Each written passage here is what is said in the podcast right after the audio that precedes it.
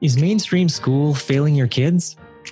The pandemic, with all the changes to schooling and daily life, is a moment of opportunity to rethink the educational path that works best for you and for your kids.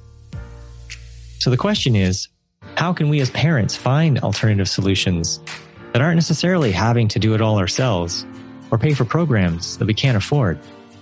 I'm Jerry Kirk. And I'm Graham Kirk. Join us as we talk with families thriving on their own path we shared practical tips, wins, and challenges they've been through to help you on yours. We interview educational experts and parent entrepreneurs with education solutions for the modern age. So parents wanting a better alternative can make confident, informed choices.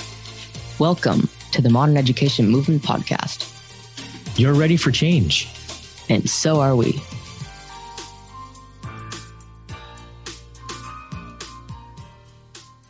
Welcome back to the Modern Education Movement podcast. So, do you have a child that's interested in becoming a doctor someday? For those that are already in high school or post secondary, have you thought about what it takes for them to get into medical school? Well, these days, getting into medical school is frankly tougher than ever. And, you know, there's so many different variables to focus on. There's, there's things like test scores, doing tons of extracurricular activities, getting recommendation letters, shadowing physicians, all kinds of things you have to consider. And even with all of those things, it's often not enough to get in. So, how do you decide what to do? My guest today, Dr. Shirag Shemmassian, faced a similar problem in his youth. You see, he went to a really small high school, and yet he was determined to go to a top level school. Now, fortunately for him, he figured it out and ended up becoming the only Ivy League graduate in his high school's nearly 60 year history. From that experience and more, he then went on to found Shemmassian Academic Consulting and has become one of the world's foremost experts on medical school admissions, college admissions, and graduate school admissions. And now, for nearly 20 years, he and his team have helped thousands of students get into medical school and top colleges, and interesting fact that I found on his website over 90% of their students have gotten into at least one US med school on the first time they apply. That's pretty solid track record from my perspective. Simply has figured out a method that seems to work. So today we're going to explore the ins and outs, the do's and don'ts of your child getting into medical school to become the doctor that they aspire to be. And we'll also explore some ways that you can make medical school much more affordable. Today's conversation is going to be full of valuable information you won't want to miss. Dr. Shemmassian, welcome to the show. Hey, thanks so much for having me. I'm eager to get into it.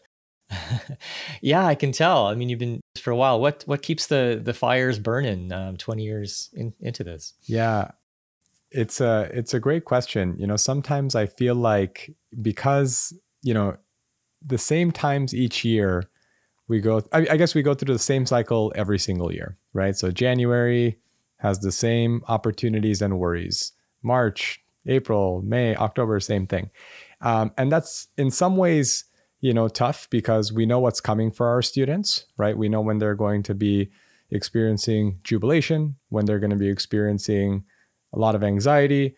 And you know even though you know we're on the we're on the other side looking back and we know our students are you know going to be okay it's hard to see them struggle but that's also what keeps me going as far as you know mm-hmm. students coming to us and having these great aspirations for their career and for their education um, and just knowing that we're there to help make that happen and you know it's not me going through the admissions process myself for my own education but every single year when students you know experience that joy and success and you know that celebration and their parents thank us and all that kind of stuff it makes it all worth it. All those difficult you know anxious seasons uh, those periods of confusion uh, you know waiting while schools you know are deciding whether or not to interview you all that good stuff. So i mean that's the primary thing. It's just uh, it doesn't get old. It really, really doesn't get old mm. to see your students succeed in that way and become physicians and you know help the help people. Uh, is it's amazing. So I just see it as a as a treat. But then also there's there are other aspects to it, right? So when I founded um, the organization, I didn't have I really didn't have like a specific goal of you know serving X number of students by you know this date or anything like that. Uh, it was really Mhm. organic and, uh, you know, how it grew and it was out of necessity. So when I was back in high school, like you said, I didn't have much in the way of college counseling. So I had to learn it for myself. And then people started asking me, Hey, I heard you got into so and so. I heard you got this many scholarships. Like, I kind of want that too. And, you know, they got help. And full props to you. This was this was like back before the days of Google, Old right? school. Yeah, yeah. There was nothing. You gotta like go to a book or a bookstore like a Barnes and Noble and buy a college guide or essay guide or whatever. So it was uh, it was definitely harder to find good information, and the information wasn't as good, I think, you know, as you can find today.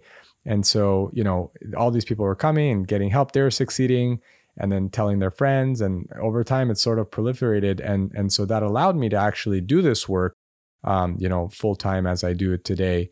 Uh, but there are also interesting stuff from a you know from an entrepreneurial standpoint. You know, how do you develop a website? Um, how do you write a Mhm. great uh, guide uh, on a blog? Um, how do you do YouTube and you know play with audio and video like we were talking about microphones earlier? And and Mhm. and there are other things about you know working on an entrepreneurial venture and you know creating and tinkering and supporting students along the way. Um, I mean, it just it's really really fun and that's what keeps me going. What what are some of the the big changes you've seen um, happen over the years? You know, since those those early days to to now. Yeah. So back in the day, you know, I'm talking 10 and certainly 15 years ago, you know, when students came to the med school admissions process, if you said, you know, I have such and such GPA, I have such and such MCAT score, I've gotten X, Y, and Z hours in extracurricular, certain extracurricular categories, we could reasonably predict that, yeah, you'll get into a med school. Obviously, the level at which you did these things is going to impact where you get in, but we feel pretty confident you'll get in somewhere. Um, it just got harder and harder and harder. The average GPAs for people who to get into med schools went up, continues to go up. Same thing with MCAT scores. It's not enough anymore to do, you know, certain hours of extracurriculars. So certain hours of research, certain hours of, you know, patient exposure. You have to achieve a specialty in one or more of their areas and, you know, develop what's called a specialty or a spike. In other words, you know, a spike in one of your extracurriculars. So you might be a rock star researcher or a rock star when it comes to service initiatives. And so, you know, having a clear shtick has become more and more important over time. I think that rec letters have Yes. also go ahead, I'm sorry.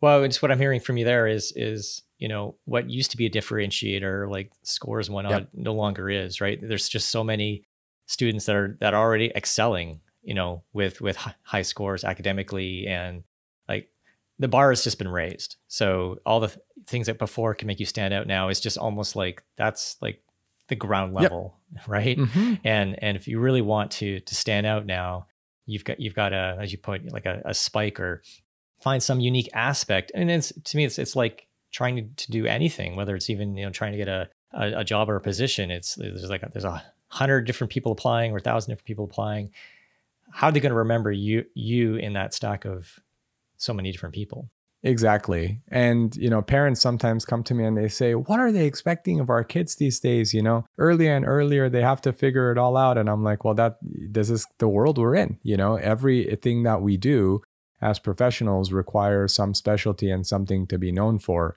One of the, you know, analogies I, I use is imagine if you wanted to buy a loaf of bread and you see two stores side by side, one of them has plastered on the top, you know, boulangerie, and you see these beautiful breads and croissants in the case, and that's what they do. And then next door, you see a shop that repairs tires and bakes bread, and they also sell milk, and I don't know, they also, you know, make pants or whatever. And Uh-huh. knowing nothing else, you're probably going to go to the bakery for the bread, right? And so when schools see folks who are almost too well rounded, or what we call box checkers, um, they're not going to be as stand out as the person who doubled down. And a lot of people think that, you know, good medical schools require specialty in research, but not other stuff. But that couldn't be further from the truth. We've had people who, you know, specialize in, you know, child social welfare policy work where they help pass some bills about increasing child welfare for kids who are in the foster care system and served as a big brother or big sister, that kind of thing. And and everything on down. So I think that students are really only limited by their creativity. So is this more just about like I guess finding a way to to, to beat the system, or is there something about um, students who actually take this creative um, approach to to stand out that you know, when when med schools are looking at candidates, seeing that okay, someone like that is likely to be a more successful doctor. Is there is there a correlation there? What they're looking for are certain qualities, um, and this is why the specialty building is key. Because if you're just looking at box checkers, I mean, you could take any super high achieving student and say, this is the playbook, execute on these things. They'll do well on it just as they'll do well on the physics test. You know, they'll put in the hours, get it, you know, boom, moving on. And medical schools are really looking for people who, yeah, they, you know, they're sufficiently intelligent and all that good stuff. And, you know, they've shown a commitment to the field, but they also want to see that they're challenging themselves in terms of, you know, having interactions with diverse populations, demonstrating a commitment to their local community and so on. Because, you know, when you go on every medical school site, they're talking about diversity initiatives, uh, serving that community. And so if all you're doing is, you know, putting in the hours, shadowing a physician, working at a front desk of a hospital, joining a lab, but not producing, not being on publication, stuff like that. You just look like the person who showed up. They mm-hmm. showed up. You clocked in and you clocked out. And so that desire to be a doctor and to serve the populations you keep writing about, um, it's not gonna, you know, you're not gonna sell that super well. But if you now focus on, you know, developing a specialty and your track record oozes that, it's difficult it's impossible to argue that that's not what you're about. And mm. these are the kinds of things we think about. Interesting. So in some ways it's also i guess being aware of you know the values and the mission of these med schools right? And what are you doing to contribute towards that? And obviously they're going to be looking for the kinds of students that help them fulfill their their mission and purpose as a as an organization. That's right. makes a lot of sense. So when is kind of the right time to start even thinking about this process, right? So that you've got enough, say, runway to to put together the the ideal um, package? Well, I mean, there are different uh, there are different ideal times. Uh, so there are some people in high school who they know they want to be physicians and they want to get into what's called direct med programs. So these are otherwise known as BSMD or BSDO or BAMD or BADO program, depending on the specific degree offerings.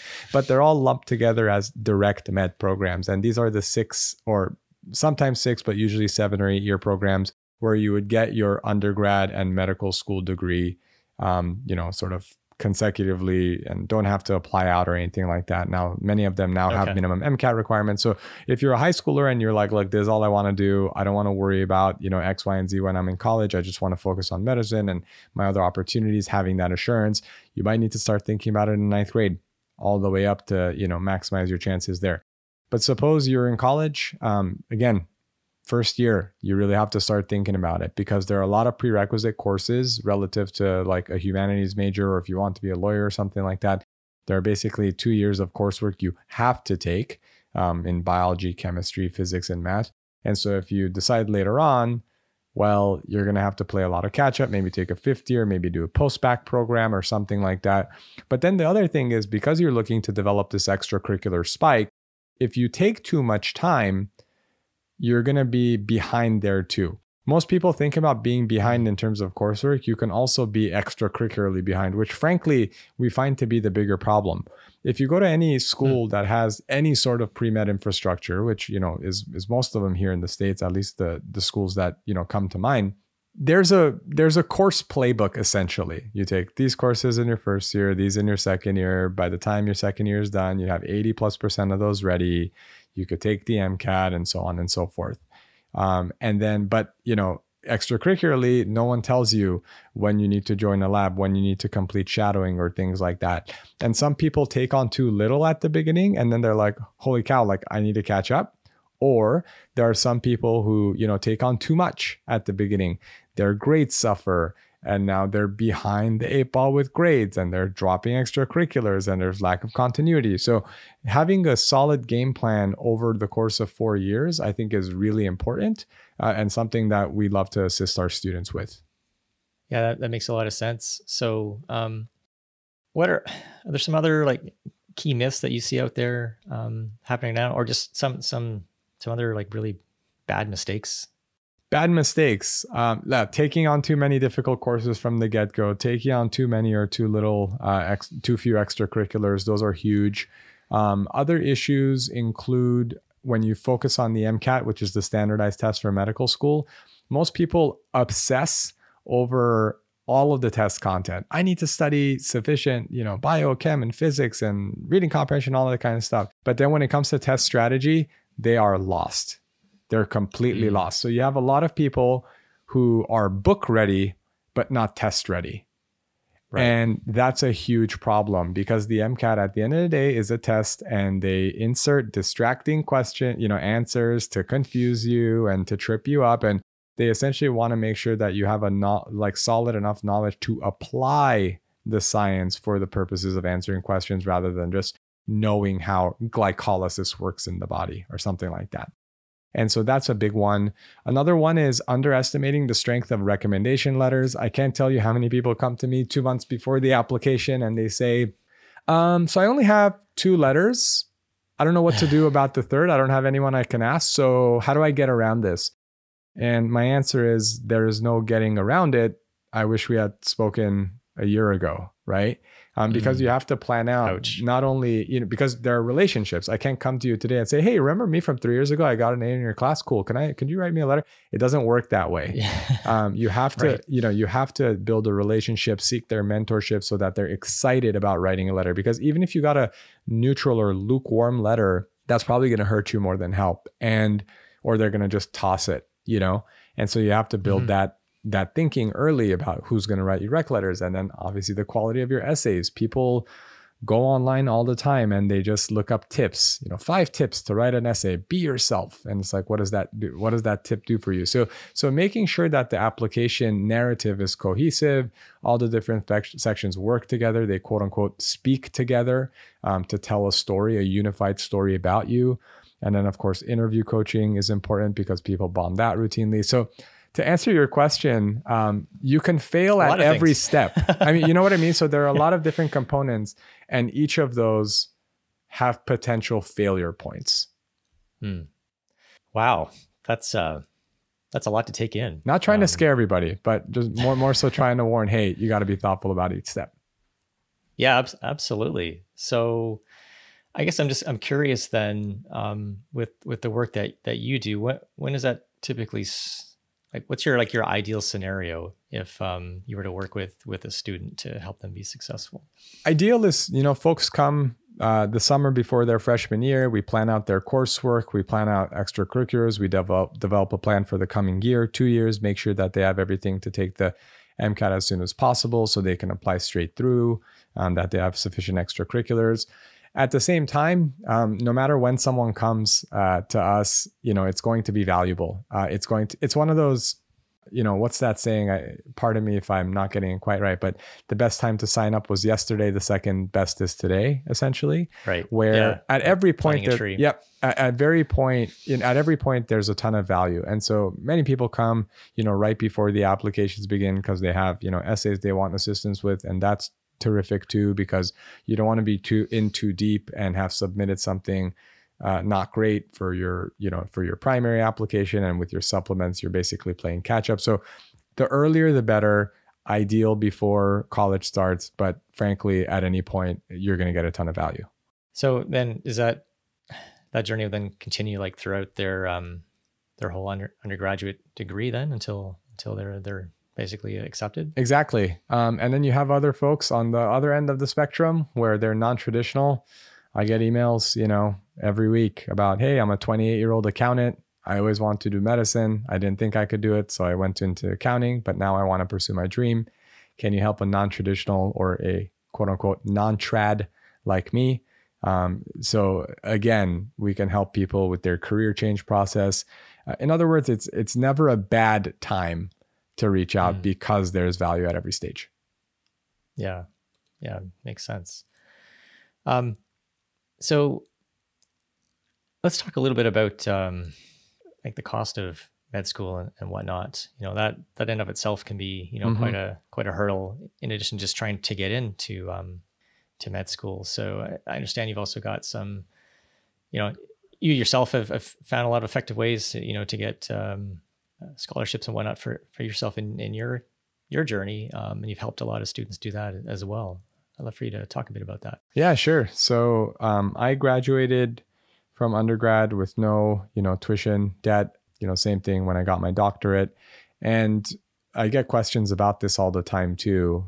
And scholarships are an interesting thing when it comes to medical school admissions because, you know, unfortunately, medical school is astronomically expensive uh, in the United States. And, you know, comparatively, you know, our, our services are like a drop in the bucket compared to that because a lot of our students who go to a medical school, um, you know, they're taking on two, three hundred thousand dollars in debt. And you know i think the the promise that's given to a lot of young physicians to be is oh don't worry you know once you're out of school and residency you know you're going to make a lot and don't worry you could pay that off but you know the when you have those loans plus interest and you know when you pay taxes and have your life expenses it could take a long time Sure. to pay Yeah. that kind of money back. Um, and so it's important to think about this stuff early.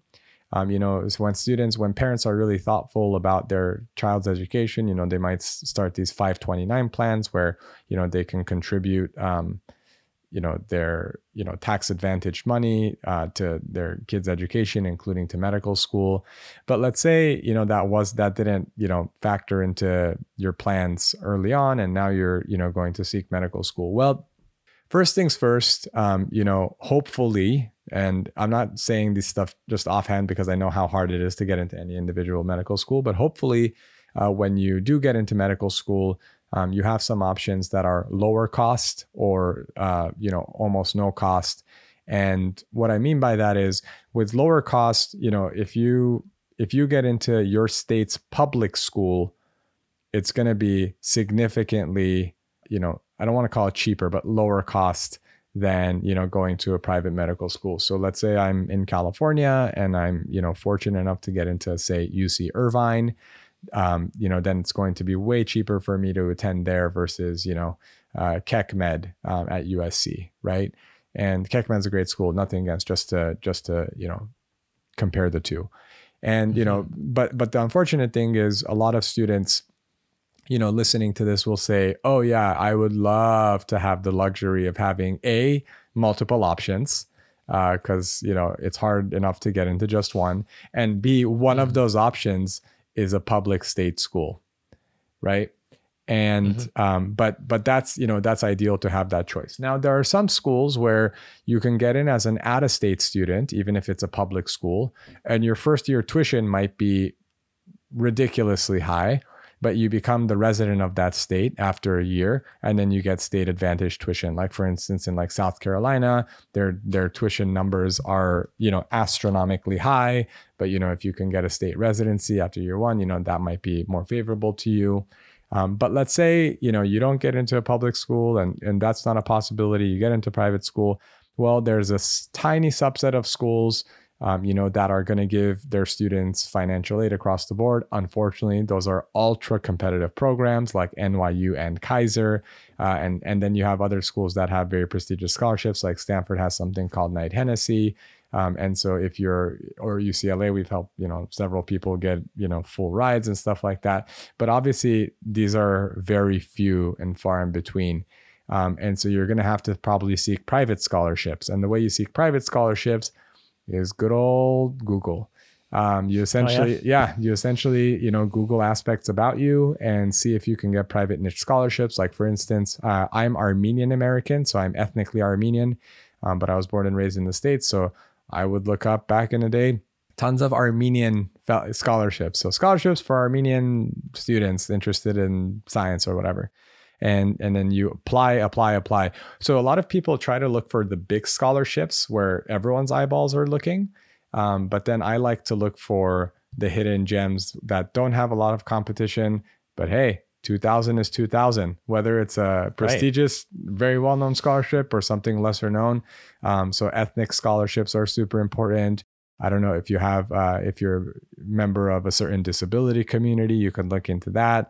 Member of a certain Mhm. states, if you're, you know, if you're a woman who's pursuing medicine, there might be opportunities there. So you just gotta, you know, 2000 here, 5000 there, 1000 here, 500 there. These things stack up over time. And I think sometimes when people see like, ugh, my tuition 60K, thousand bucks, whatever. Well, that thousand bucks with interest over time is not just a thousand, also every bit counts, you know? Sure. Um, if, and so you just got to apply, apply, apply. The good news is your personal statement can be adapted for, you know, these kinds of scholarships.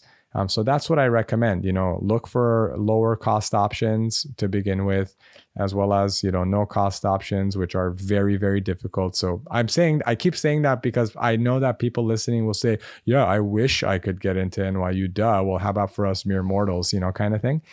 But that's why you know most people are going to probably have to look for private scholarships as well. But you know, if you go to med school in the United States chances are you're going to have to take on you know some loans unless your parents are super wealthy or something like that yeah no under, understood yeah it reminds me a little bit um you know my my my girlfriend her, her daughter just is going to to university for the first time this year and um yeah they they worked with uh, an organization here in canada that basically has like this database of um like Yep. hundreds thousands of, of scholarships and um they're asking there are all kinds of questions just trying to dig like anything from her background right Yep. anything unique or yeah, that, um, that, that's it. You know, yeah, because yeah, there's all a lot of these things are pretty much just you know a lot of times just dormant. Like no one's applying for them because no one hardly anyone knows about them. Mhm. So it's just it's almost like free money, um, just waiting to be be handed out. But you do have to you know put in the work, as you said. It requires effort to apply to all of these scholarships, but um, you know it's good good effort to reward uh, Reish in a lot of cases if you're willing to put in the work.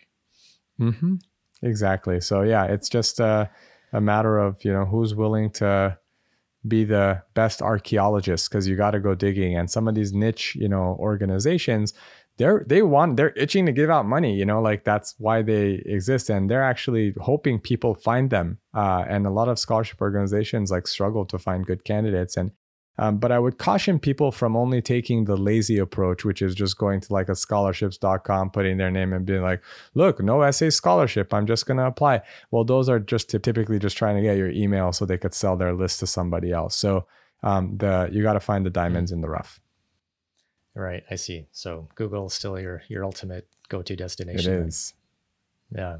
Um, you know, I know there's a, lots of different things we can we can cover when it comes to you know trying to get into to med school and making it affordable. What what what haven't we covered yet so far that you think is really important for people to to know about? Yeah, I mean, these are the at a high level. Uh, you know, we're we're covering all the bases. Uh, med school admissions, I, I suppose, like everything else, um, each section is its own rabbit hole. So, you know, if we want to chat about MCAT, can nerd out about MCAT for hours and hours. You want to talk about essays, you can nerd out about that for hours and hours. Um, I mean, we could talk about you know medical residency admissions. We could talk about um, direct med programs more, MCAT more.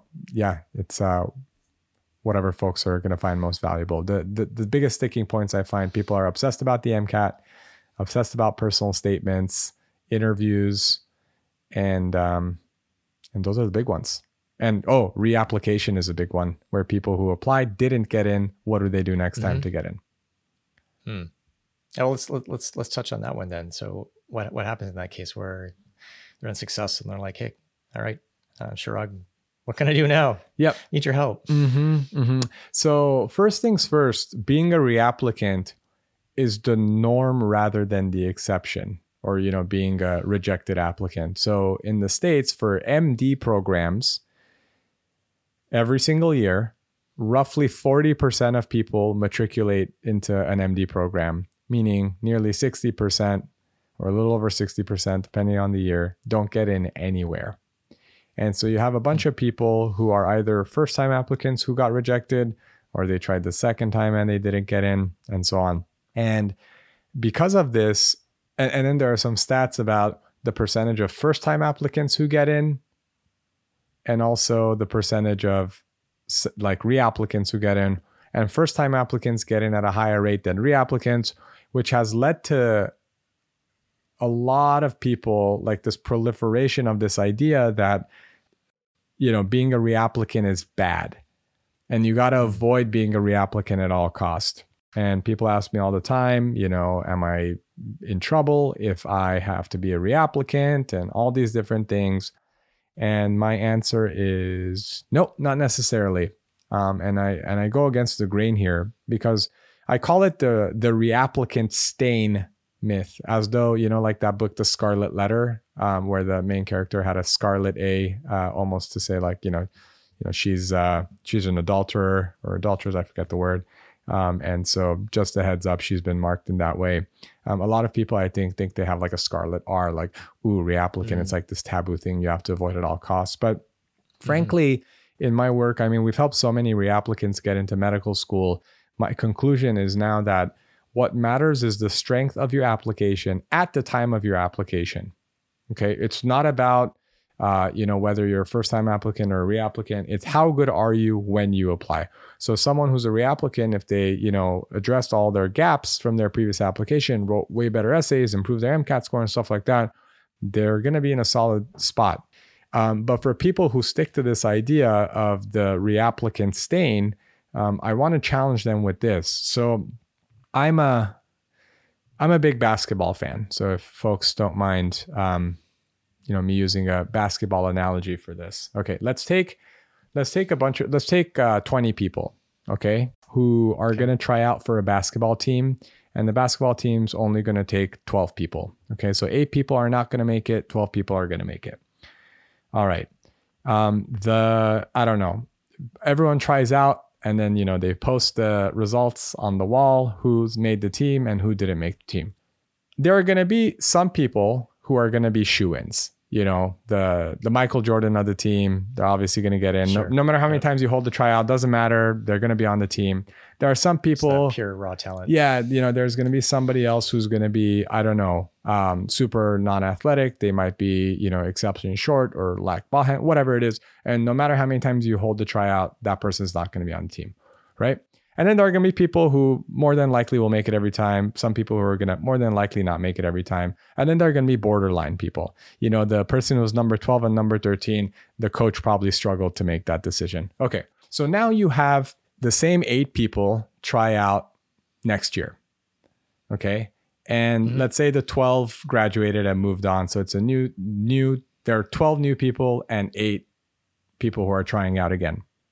A subset of those eight might get in but a subset won't, right? Mm-hmm. And then, you know, of the 12 who are first timers, their odds of making the team will be higher. So the percentage of the first timers will be higher than the percentage of the second time tryouts.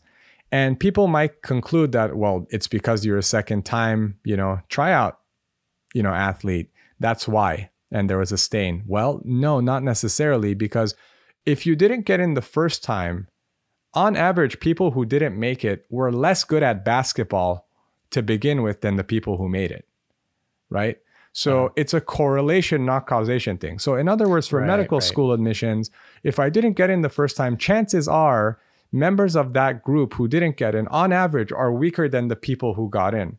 So, if you apply as a reapplicant and have struggle, is it because you're a reapplicant, period, or because you were less good to begin with? Right. Right. And so that's why you have to focus on being as strong as possible at the time of application. Yeah. So working on correcting whatever areas were weak in your uh, your application or your your basketball skills, if you were right. Yeah. Kind of reminds me a little, you know, speaking of ba- basketball. My my son David, who's 14 now, he's one thing about with with COVID going on. Um, you know, he was he was huge into baseball, and then mm-hmm. you know that kind of went away. Um, so he just gravitated to playing a lot of street ball with his friends and whatnot. Anyway, so yeah, huge Toronto Raptors fan. there course. you go. But uh, yeah, the thing about Kobe Bryant in his early days, um, you know, amazing uh, former Laker, and you know, there was one I remember reading about him where it's like one year he like didn't make a basket, like like the whole whole season, if I'm if I remember that correctly, or he's something similar to that. And um, you know, he just decided I'm going to become the best in the world and dedicated his life to that about age 13 and then you know put in like three four hours a day contributing to that craft and then became one of the, the best of all time. So um, yeah definitely you know it's, it's always an opportunity to um, you know put in the effort and and become that uh, that winning basketball player. I grew up in Los Angeles. I'm a diehard Laker fan, so um, any good Laker story makes me happy. Um, but also, uh, I remember when the Toronto Raptors first started in the mid 90s, um, and Damon Stoudamire was their first ever draft pick. I had a purple Toronto Raptors Damon Stoudamire jersey, so I'm a, oh, no I've, I've always been a you know they've been an interest of mine, uh, even though they'll never touch my Lakers. But congrats on the 2019 championship. well, thanks. Yeah, hopefully, hopefully not too much longer for the, the next one. There you go. uh, it's good. definitely not going to be this year. No. You know, one thing that did come to mind as you were talking is like there are a lot of people, uh, a lot of parents listening right now. You know, are you know exploring or are currently you know have their kids in some more alternative forms of education, like unschooling, for example, right? Um, and maybe they're doing that through you know the high school years. Um, yeah. Curious if there's any, I mean, a if you ever worked with with uh, students like that, and if if um, is any particular advice you have for them to position themselves well when they're they're not part of the the standard, you know, uh, education process? Yeah so that's um so all of that is well and good right? So in during even you know middle school high school years if people are doing you know homeschooling or alternative schooling and all that kind of stuff um, but when it comes to med school admissions you know fortunately or unfortunately there are some narrow expectations right so you have to obviously get college level courses and you know do a certain amount of credits and you know take take specific prerequisites and stuff like that. So I guess my advice to parents who, you know, are uh, pursuing alternative, you know, routes for education for their kid is make sure to develop the skills and habits and interests early on. I don't care if they're in a regular high school or you're doing it at home. Um, essentially, making sure that you know students are looking to build their their profiles and explore their interest in medicine. I see so many people, and you know, I was, uh, I think my family is pretty guilty of this too, where, you know, they basically said, you know, go to school and then, you know, become a doctor, dentist, or a lawyer, or whatever, get a stable job with benefits, all this kind of stuff. But no one ever asked me like what I wanted to do.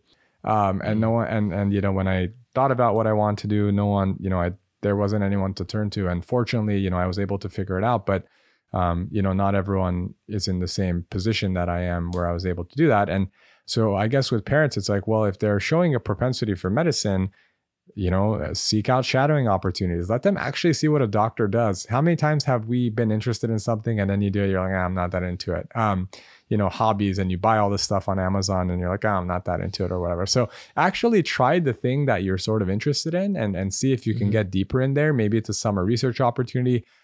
It's so valuable to find out not just what you like, but also what you don't um, and because that's going Absolutely. to allow you to you know make the proper pivots or go deeper into places so you know if you're homeschooling or doing any sort of alternative school make sure to use time outside the class. It's not just about studying anatomy books.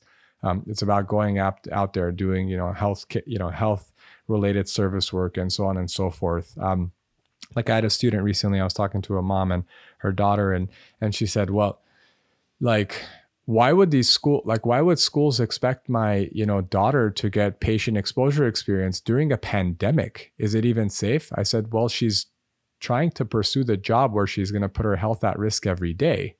Like if she's unwilling to do it when she's you know when she's looking to impress them it's probably not a good sign. And so mm. you know it is. It does require sacrifice and risk and all these kinds of things. And and it's a long road.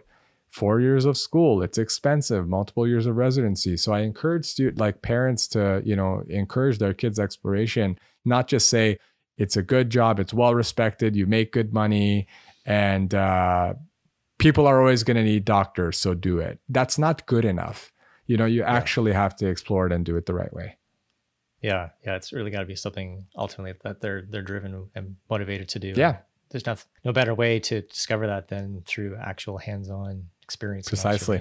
So awesome. Um, any any final words? Uh, this has been uh, amazing um, conversation with you, um, Dr. Shemmassian, and I know I, I, poked around. I downloaded your um, your massive, uh, you know, guides on your your website, which really walks through all this in, in even much greater detail, and it's all free, which is which is pretty amazing. Um, in addition to you know what what you offer um, through your your services. Um, is there any any other final words you'd like to to share with with parents out there as we just kind of wrap up? You know, I feel like your my answer to your last question was a pretty nice ending point about you know actually seeing if you enjoy this. And um, and thank you also for the shout out about our resources. I I decided early on, you know, because there was no way my family could afford you know the services we provide for families. And and so I said from the get go, you know, I just want to create resources that even if someone never contacted me, that they can get the world of information from them. And Um, and uh, and I know that there are people who consume it every single day that I've never heard from, and it's a treat to put it out there. So, um, you know, thank you for um, you know for having me on, and for parents or students who are interested in medicine, definitely check out the site or type a topic about med school and followed by Shemmassian and find our guide on the subject because frankly, there's so much information. Uh, you're going to go way deeper with one of the written resources than I could ever possibly communicate during this kind of conversation because there's only so much detail we can cover. So if ever if ever someone wants to get out and contact me and ask questions, people post on the site all the time. I respond to comments all the time. So it'd be a pleasure to help people. Fantastic. And and where where can people find uh, that information and get in touch? Yeah, so the site, uh, shemmassianconsulting.com. Uh, I'm sure you'll link to it in the show notes. Uh, Absolutely. And, yeah, yeah. And uh, like I said, you take my last name, you type in the topic you're interested in, and you'll find that resource. And we even, you know, you're in Canada, we actually have a lot of content on med schools in Canada and where Canadians can go to schools in the US. We support Canadians as well. So, um, however we can, you know, guide families, it would be a pleasure. Awesome. Well, it's been a real pleasure having you on the show today, um. And you know, clearly, you know, you found your your passion, as you said, it doesn't doesn't get old. Um, each year is is a another gift, another opportunity to to change lives and and to make an impact in the world. And um, you know, I just thank you for all the the work that you're doing um, to create a better place. Thank you so much for having me on. This was a treat. See ya. Okay.